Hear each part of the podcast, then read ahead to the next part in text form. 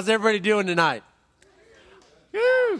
I'm Mark, and uh, I got to tell you, it was so cool to come back this evening and see a fully staffed red eye with people getting lattes and all sorts of stuff, and, and people greeting, and just so cool to see you guys taking ownership of this, uh, of our worship gathering. It's just, uh, yeah, I just, that's way it should be, you know. I, I just, uh, if, um, so, I mean, this, this is our worship gathering, and if we're, we're not doing it, you know, people aren't going to come in and do it for us. So, uh, you know, it's important. And just uh, thank you. It was very cool coming in and, and seeing that and uh, being able to get some coffee served to me and, and stuff like that. So, very cool. Thank you very much. So, I've been gone the past couple of weeks. I've actually been uh, part of that time in Alaska. And uh, it's just a, just an amazing time. It was my parents' uh, 50th wedding anniversary. Like, I just, I, most of us, we don't even know what 50 years is, right? I mean, it's like 50 years. It's like when I got my first mortgage, uh, I signed a 30 year mortgage, but I was like 26. And I'm like, this bank is so irresponsible. I don't even know what 30 years, you know, is. And I'm signing away for the next 30 and it's extending out and, and stuff like that. But 50 years, you know, and they wanted to go on a cruise uh, up into Alaska. And let me tell you, if you have not been to Alaska, that's just God showing off.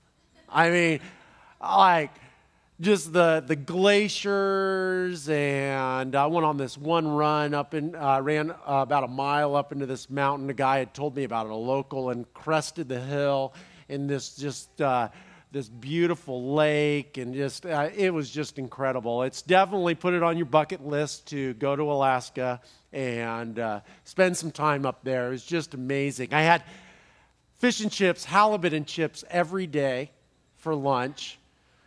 Man, I felt nasty after a week. I got to tell you that I like I need to go to a detox, and you know, just like, ugh. but but it's good, you know. But you guys have been having a good time too. You guys started a series uh, that started as the whale, and now it's the wall, right? And uh, we moved the little guy over, little guy, and uh, looks more like the wall. And uh, at the the first week, Pastor Eric uh, kicked it off, really talking about uh, uh, an overview of who Nehemiah uh, was and talking about how we're basically going through his personal journal. I don't know if that just kind of blows you away, but we're reading a guy's journal who walked this planet 2,500 years ago. And a guy who, whose heart broke for something, it broke God's heart and, and actually did something about it. And we get to learn from him and from uh, things that he did right and some of the things that he didn't do so well. And uh, just really is, a, is kind of a, a, a model for us as we live our life. And I know that a lot of us, you know, maybe we look at, you know, like, well, I'm never going to be called to build a wall around Jerusalem, which is probably correct. Um, but the truth is, you know, we're told in Ephesians 2:10 that we are God's masterpiece, created anew in Christ Jesus, Jesus, Jesus, to do the things that He had planned for us long ago. I mean, we are told that each and every one of us are put in this particular place, in this particular time, because God has planned for us to do something. And, and in order for us to be part of that plan, that vision that He has for our lives, you know, we have this the scripture here and, the, and, Nehemiah's journal to, to go through and hopefully apply things that he learned along the way into our lives so we can be more effective. So, even though we may never build a wall, we are called to something.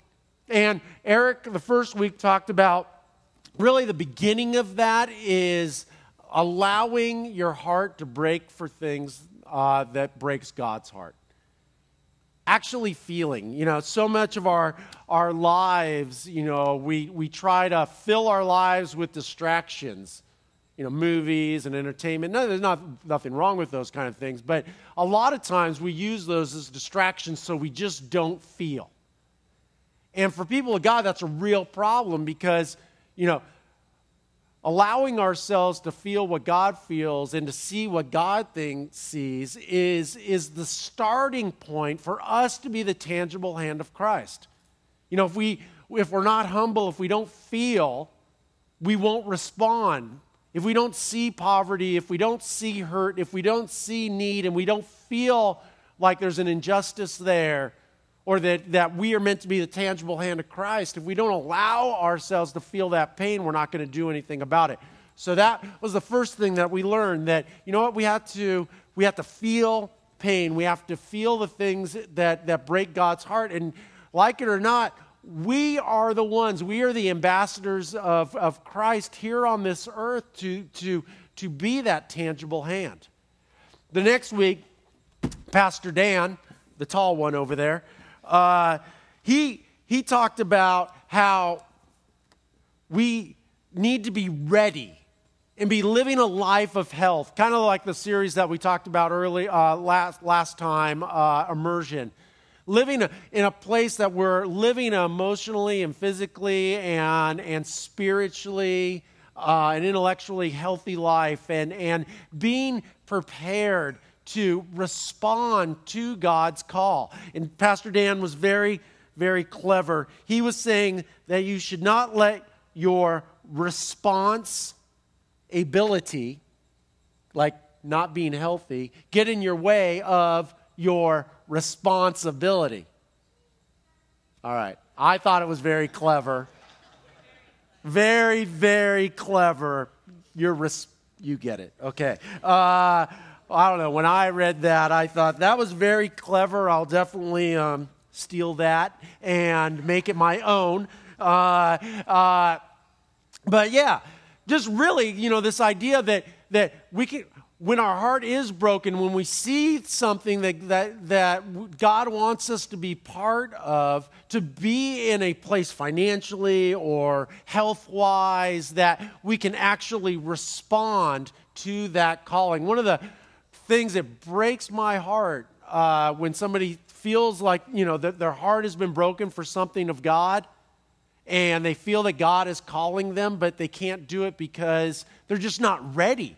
They're not healthy enough or they're financially in debt or something like that. And they can't just go and do what God has called them to do. So, so that's the first couple of weeks that, that we learn from the life of Nehemiah is, is let our hearts break for the things of God and to be healthy and to be ready. And for to respond to that call. And this week we're going to see if this vision, the vision that you have, the, the, if it is time, are you ready to move forward with this thing that, that God has called you to do? See, the truth is that all visions from God aren't meant to be done immediately. That there's things that need to happen. We have to honor the process. A lot of times we'll get an idea in our head and we want to, you know, take care of it right away. You know, we, we, we see somebody who's hungry or a group of people that are hungry or, or there's a, some sort of disaster and we want to just run out and help, which is, you know, this, this beautiful response.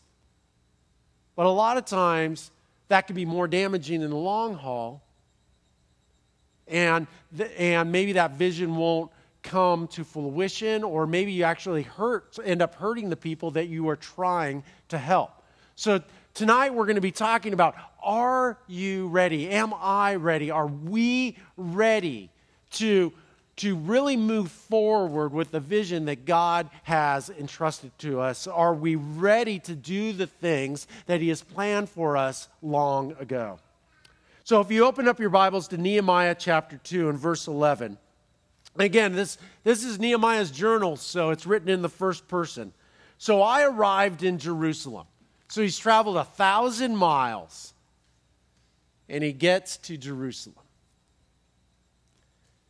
And three days later, three days later, it's like, what did he do for the three days? You know, he arrives at Jerusalem. The next sentence is three days later. Well, I'd imagine he probably did what you and I would do. You know, he'd unpack, he'd arrange his sock drawer, make sure his underwear was, you know, color coordinated and in a row. You know, all this kind of stuff. Found out where the best coffee house was. You know, he's just kind of unpacking and, and getting ready. He's not rushing into things. He's not walking into Jerusalem and, and trumpets sounding and saying, Hey, I'm Nehemiah. And just like, So? You know, I, I, just, eh, you know, I'm here to rebuild the wall. That's not how he's coming in. He's coming in very deliberate, almost kind of under the radar, even though he has the approval from the king, right? That the king has said that he can, you know, get his forest, you know, go into his forest and get wood to help with the rebuilding, that he can come in, that he has the authority under the king. He doesn't come in that way. Comes in very quietly. Three days later, I slipped out during the night, taking only a few others with me. I had not told anyone about the plans God had put in my heart for Jerusalem. And he's sitting there, and you know, this picture is starting to emerge of a guy who's, who, who, who's definitely had his heart broken, right? For the things of God. That, that he knows that God has called him to do this, that he's in a place professionally and relationally and, and, and emotionally that, that he can come and do the task. But he hasn't told anyone yet.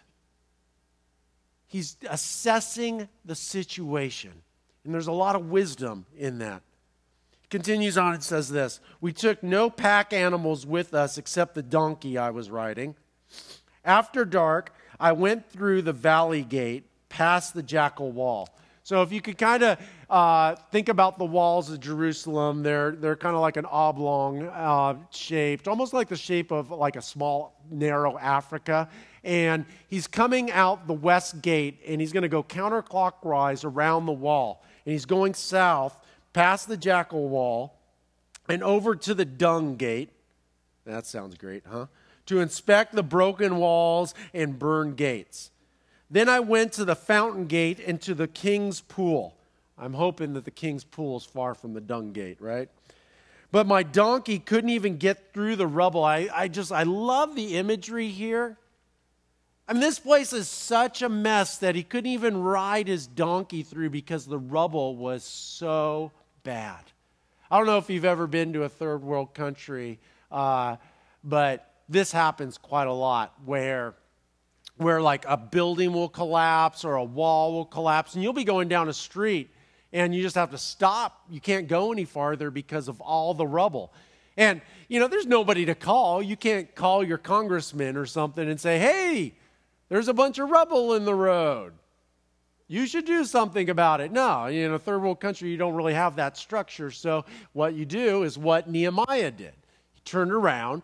He went another way which other way did he go? I don't know. Oh, here. It was still dark, and he went up through Kidron Valley instead, and, and, then instead, inspecting the wall before I turned back and entered the valley gate. So back where he went. So really, essentially, all he could do was actually survey about a third of the wall. He didn't even survey the whole thing, but he got a very good idea of what the situation was on the ground. And this is very telling, you know, when, when we feel like we have this, this, this God sized vision of, of what we should do, that there's this wisdom in taking some time before you announce it to the world, even if you have the authority to do it, to, to take the time to really assess the, the situation. Many years ago, there was a guy who came here to E3, and he, uh, uh, he after the gathering, he pulled me aside and, and he said, Hey, I just travel from around the country from church to church on, on each Sunday. And I observe, and then after the, the, the worship service, um, I'll encourage the pastor. And I'm like, Oh, cool. I'm always up for some encouragement, right? So I said, Well, encourage away, you know? And after that, he just started berating like all the things that he observed that was wrong with our church. And I was like, after a while, I'm like, stop, I can't take any more encouragement, right? I just, yeah. The, the reality is that any one of us could go into any organization and spend a certain amount of time there and point out things that are wrong, right? That, that any one of us could like put a secret big brother camera in somebody's home and, and, and see what's wrong, you know, watch for a little bit and then just make a laundry list of things that are wrong. But that does not help the situation. And, and, and Nehemiah gets into that. In verse 16, he continues on and says, The city officials did not know that I had been out there or what I was doing, for I had not yet said anything to anyone about my plans. I had not yet spoken with the Jewish leaders, the priests, the noblemen, the officials, or anyone else in the administration. So he didn't just walk in there and announce his trumpets and say, Fix this, fix this, fix this. I saw this, I saw this, fix this. No, he's getting a detailed understanding of what is going on. And in, he didn't say anything until he did that. And then he cast the vision in verse 17. But now I said to them, You know very well the trouble we are in. Jerusalem lies in ruins, and the gates have been destroyed by fire. Let us rebuild the walls of Jerusalem and end this disgrace. Then I told them about how gracious the gracious hand of God has been on me, and about my conversation with the king. And in this one paragraph, we have Nehemiah outlining the four components of an effective vision. And again, this is an effective vision if you a way to do it if you are building a wall around Jerusalem or if you're trying to raise your family or live a, you know, a godly life in the, in the marketplace. That these are, these are the four components of an effective vision. The first one is he addresses the problem. He's, he took the time to understand the problem, and then he addresses it. He says this You know very well what trouble we are in. Jerusalem lies in ruins, and its gates have been destroyed by fire. Now, this is where a lot of people get kind of sideways. They think stating the problem is the vision. The problem, stating the problem, is never the vision. The solution is the vision. Do you think that the people who were living in Jerusalem didn't know that their walls were, were crumbled and, and in rubble? That, that their gates had been burned? It had been for generations. That's like your dad's dad, dad, right? It wasn't like Nehemiah came in and he's all like, hey, go back. You know the trouble we're in. The, the, the, the, the walls are in ruins and the gates have been destroyed by fire. Like all the officials didn't go, oh, oh you're right. We never realized. Thank you, Nehemiah. We will get right on that. No. He's simply stating the obvious that everyone knows. What is powerful is the next thing, and that's the solution. And that's what vision is. Vision is a solution that it works within the, the confines of the resources that God has entrusted to you to, to solve that problem. He says, Look, let us rebuild the walls of Jerusalem. Now, you know, he didn't say, let's build them back up to their original splendor. He didn't do that. He actually understood the resources that God had entrusted to him, the scope of the project, and actually he built the walls in a much smaller footprint. But he cast the vision of it happening. And Though I think one of the most important things is the second word there. Can you read that? Us. Us. Let us rebuild the walls. To me, that, that's, a, that's a huge thing because, you know, when the guy came and encouraged me, he was saying, You need to do this, and you need to do that, and you need to do this. It's like, whoa. And you don't know the challenges, and you don't know the resources that this church uh, has been entrusted with. You haven't taken the time to get to know who we are, and you don't have any investment in this place. You're just going to go and do the same thing at the next place. And Nehemiah could have very easily done that. He could have come in there and said, You guys need to do this. And they probably would have agreed, Yeah, this needs to be done. But how? And here, with this, this one word and saying, You need to rebuild the walls, he says, Let us do it. I am here. We can do it together. And then he continues on and he gives the reason. He gives the reason because it let's end this disgrace. You see, it was a disgrace because the people of Israel were not just another people group, that they were the children of God.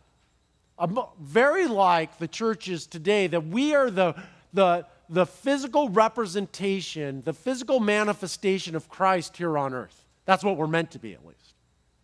And when we fall short of that, when the church isn't doing what the church is meant to do, that that is a direct,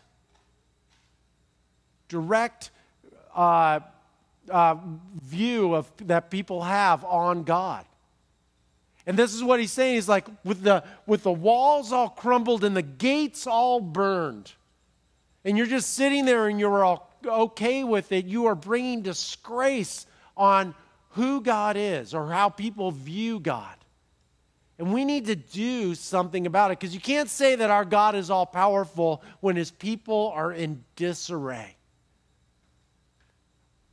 And then the final thing is he gives the timing for it.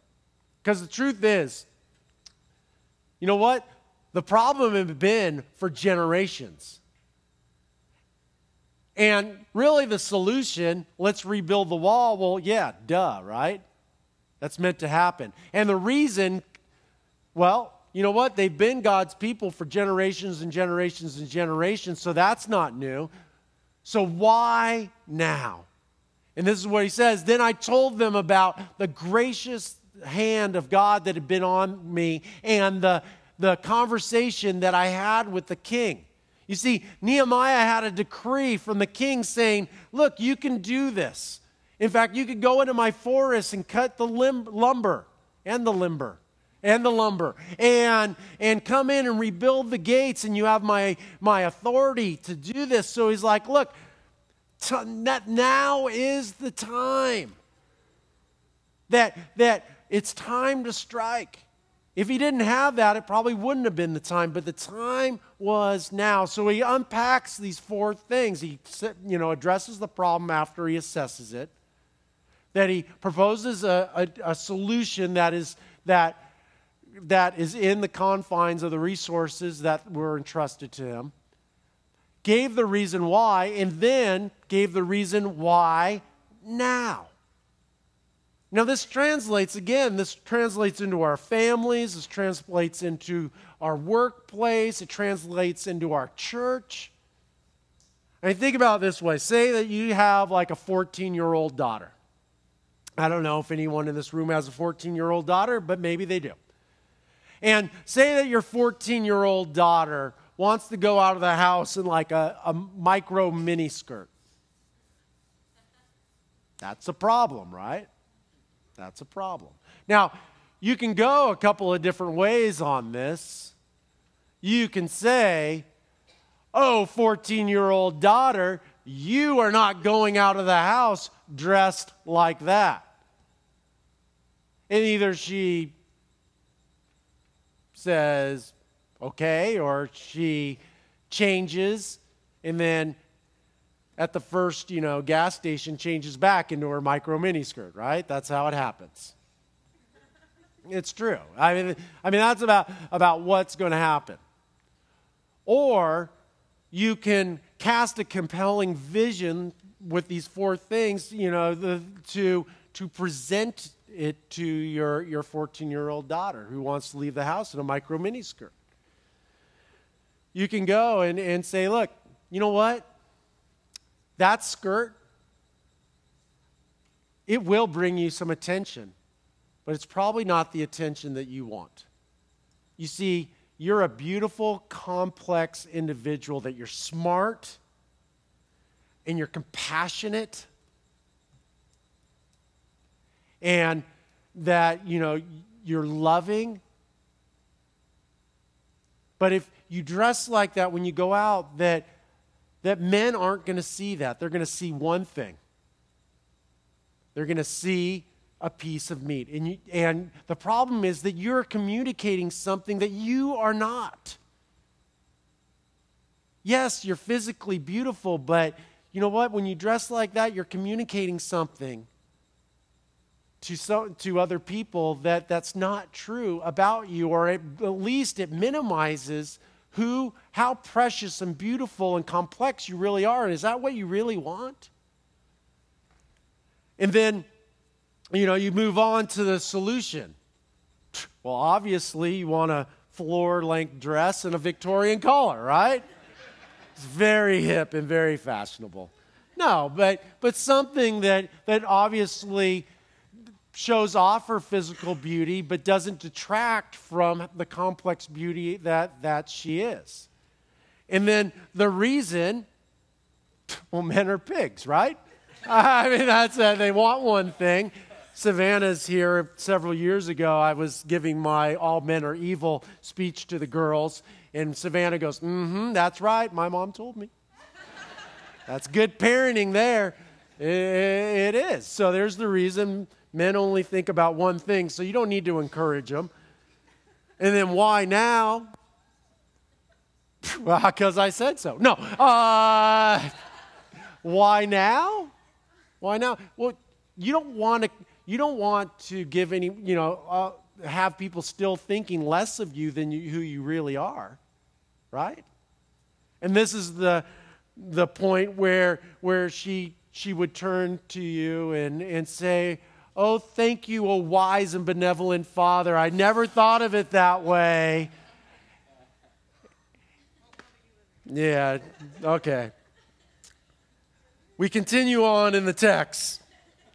They replied at once, Yes, let's rebuild the wall. So they began the good work. See, it can happen.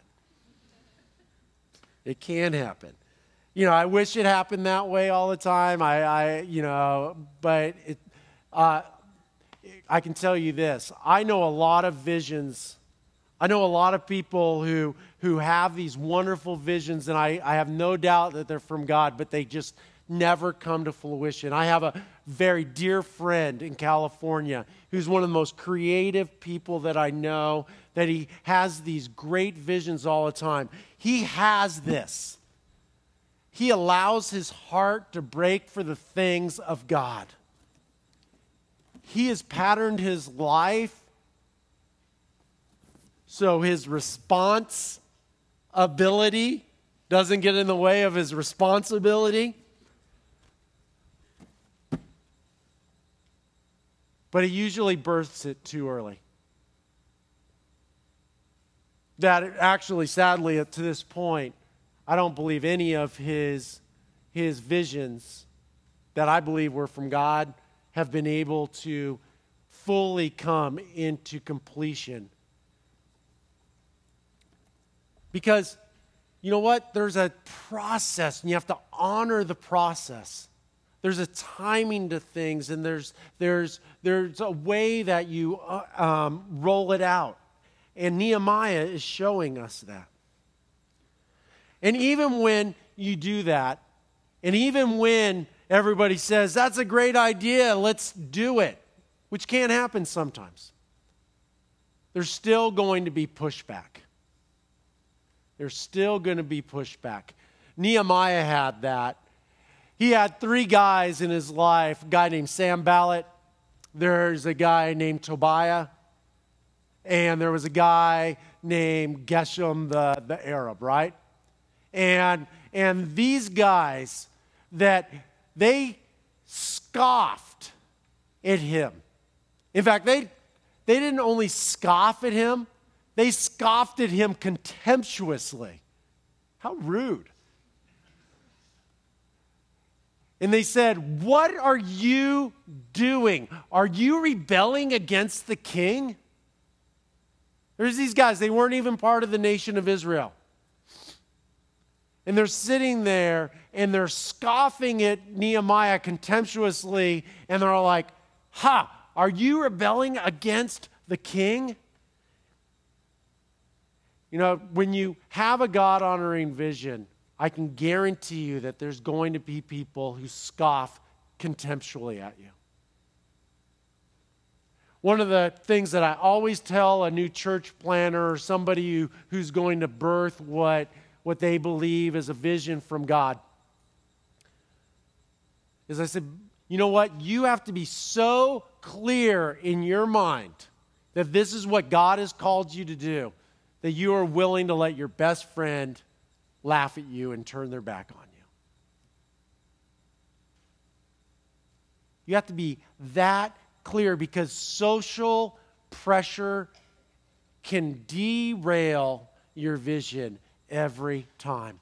I remember about a year into E3, there was people scoffing contemptuously at our church. There was even a couple of pastors who had picked it up in the pulpit and were preaching against our type of church. And people were coming to me and saying, like, wow, you know, they're saying some pretty nasty stuff and this and that. And it was breaking me. It was just, I, I couldn't understand. I was just a guy who wanted to tell people about Jesus. And why were people scoffing and being just so, just ugly? And I remember falling to my knees one day when it was particularly bad. And I was praying, and I had to come to a decision. Am I here for the approval of these men, or did I come here for the approval of God?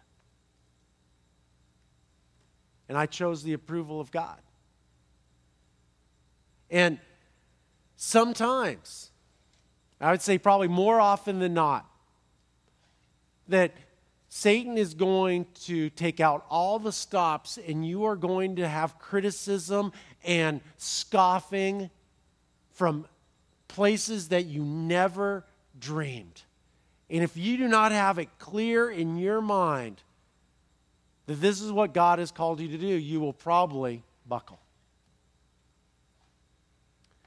And then finally, he responds to him. I, I just, I love how he responds to him. He says, I replied, The God of heaven will help us succeed. We, his servants, will start rebuilding the wall, but you have no share, legal right, or historical claim in Jerusalem. Now, let's go back. What was their question? Are you rebelling against the king? And his answer, the God in heaven will help us succeed. These guys who are scoffing at him, and they're like, Are you here rebelling against the king? And they're trying to criticize him and sharpshoot him and all this kind of stuff. He doesn't even spend any time on, on the logistics. His logistics were square. He jumps right over Artaxerxes, who is the king,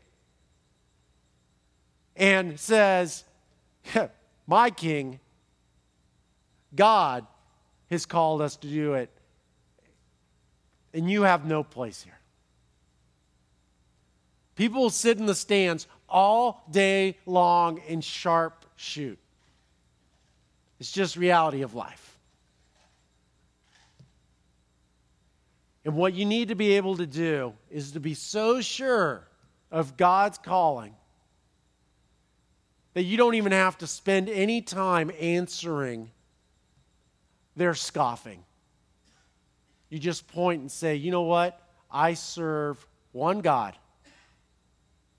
And this is what he has called me to do. And you have no right to be sharpshooting into this.